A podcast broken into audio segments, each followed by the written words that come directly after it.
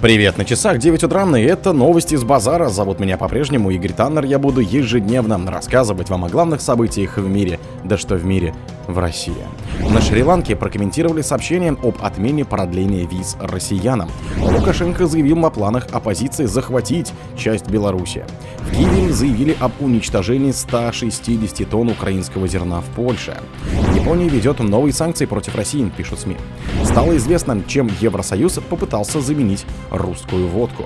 Армия Израиля назвала число военных погибших с начала операции в Газе. Спонсор подкаста Глаз Бога. Глаз Бога это самый подробный и удобный бот пробива людей, их соцсетей и автомобилей в Телеграме. На Шри-Ланке прокомментировали сообщение об отмене продления виз россиянам. Власти Шри-Ланки проведут расследование из-за отказа в продлении виз российским и украинским туристам, пишет местное издание со ссылкой на управление президента по СМИ. Правительство Шри-Ланки официально не приняло решение об отмене продления виз, ранее предоставленных этим туристам, говорится публикация. Речь идет об уведомлении, требующем, чтобы россияне и украинцы покинули островное государство в течение 14 дней. Как пояснили в управлении по СМИ, Департамент иммиграции и эмиграции выделил его без предварительного согласования с Кабинетом министров. Президент Раниль Викрамасингхе распорядился провести по этому поводу расследование. О прекращении продления долгосрочных туристических виз для тысяч россиян и украинцев сообщило агентство France Press со ссылкой на генерального комиссара по иммиграции Нахарша и Лукпити. Он назвал крайний срок отъезда из страны 7 марта. Лукашенко заявил о планах оппозиции захватить часть Беларуси. Президент Беларуси Александр Лукашенко заявил о планах белорусской оппозиции захватить в стране клочок земли и вести туда войска НАТО.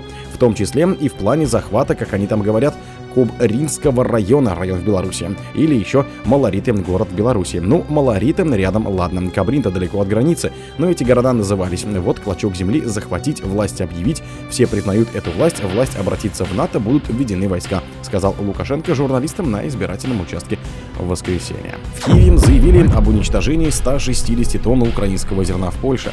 Польше уничтожили 160 тонн украинского зерна, которое шло транзитом в другие страны, заявил министр развития общин территорий и инфраструктуры Украины Александр Кубраков в соцсети X. Зерно шло транзитом в порт Гданьск, а затем в другие страны. Четвертый случай вандализма на польских железнодорожных станциях. Четвертый случай безнаказанности и безответственности. Как долго правительство и польская полиция будут позволять этому вандализму продолжаться, написал он, сопроводив публикацию подтверждающими его слова фотографиями. По словам чиновника, чиновникам вся сельхозпродукция перевозится в пломбированных вагонах, и Киев строго следует закону. Как сообщило польское радио, инцидент произошел минувшей ночью в районе населенного пункта Катамеш под Быдгощем. И неизвестные открыли 8 вагонов, стоящего на боковой ветке состава, и высыпали оттуда кукурузу. Дело расследует местная полиция. Один из присутствующих на месте ЧП фермеров рассказал, что аккредитованная лаборатория взяла пробы зерна для анализа и проведет оценку качества на содержание микотоксинов, а также пестицидов. Япония ведет новые санкции против России, пишут СМИ. Япония ведет новые санкции против российских лиц и организаций, сообщает телеканал AHK со ссылкой на премьер-министра страны Фумио Кисидо. Кисидо также заявил, что планирует наложить дополнительные санкции на российских индивидуальных лиц и организаций, указывает телеканал. Отмечается, что в субботу лидеры G7 провели онлайн-переговоры, в ходе которых Кисидо призвал страны Большой Семерки G7 проявить солидарность в поддержке Украины и введению санкций против России.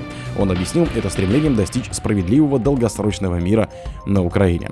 В России неоднократно заявляли, что страна справится с санкционным давлением, которое Запад начал оказывать на Россию несколько лет назад и продолжает усиливать.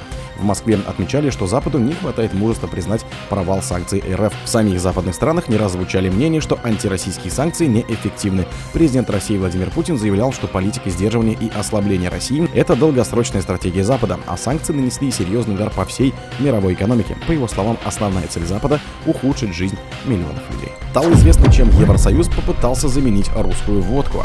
США, Черногория и Украина стали главными выгодоприобретателями водочного эмбарго Евросоюза в отношении России, посчитали на основе открытых статистических данных. По итогам года Соединенные Штаты нарастили поставки более чем вдвое. Это моментально вывело страну на первое место среди крупнейших поставщиков.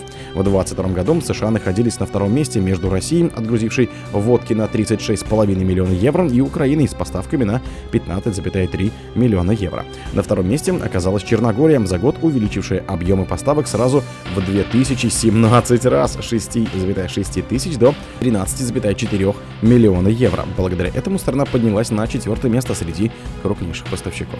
Армия Израиля назвала число военных погибших с начала операции в Газе.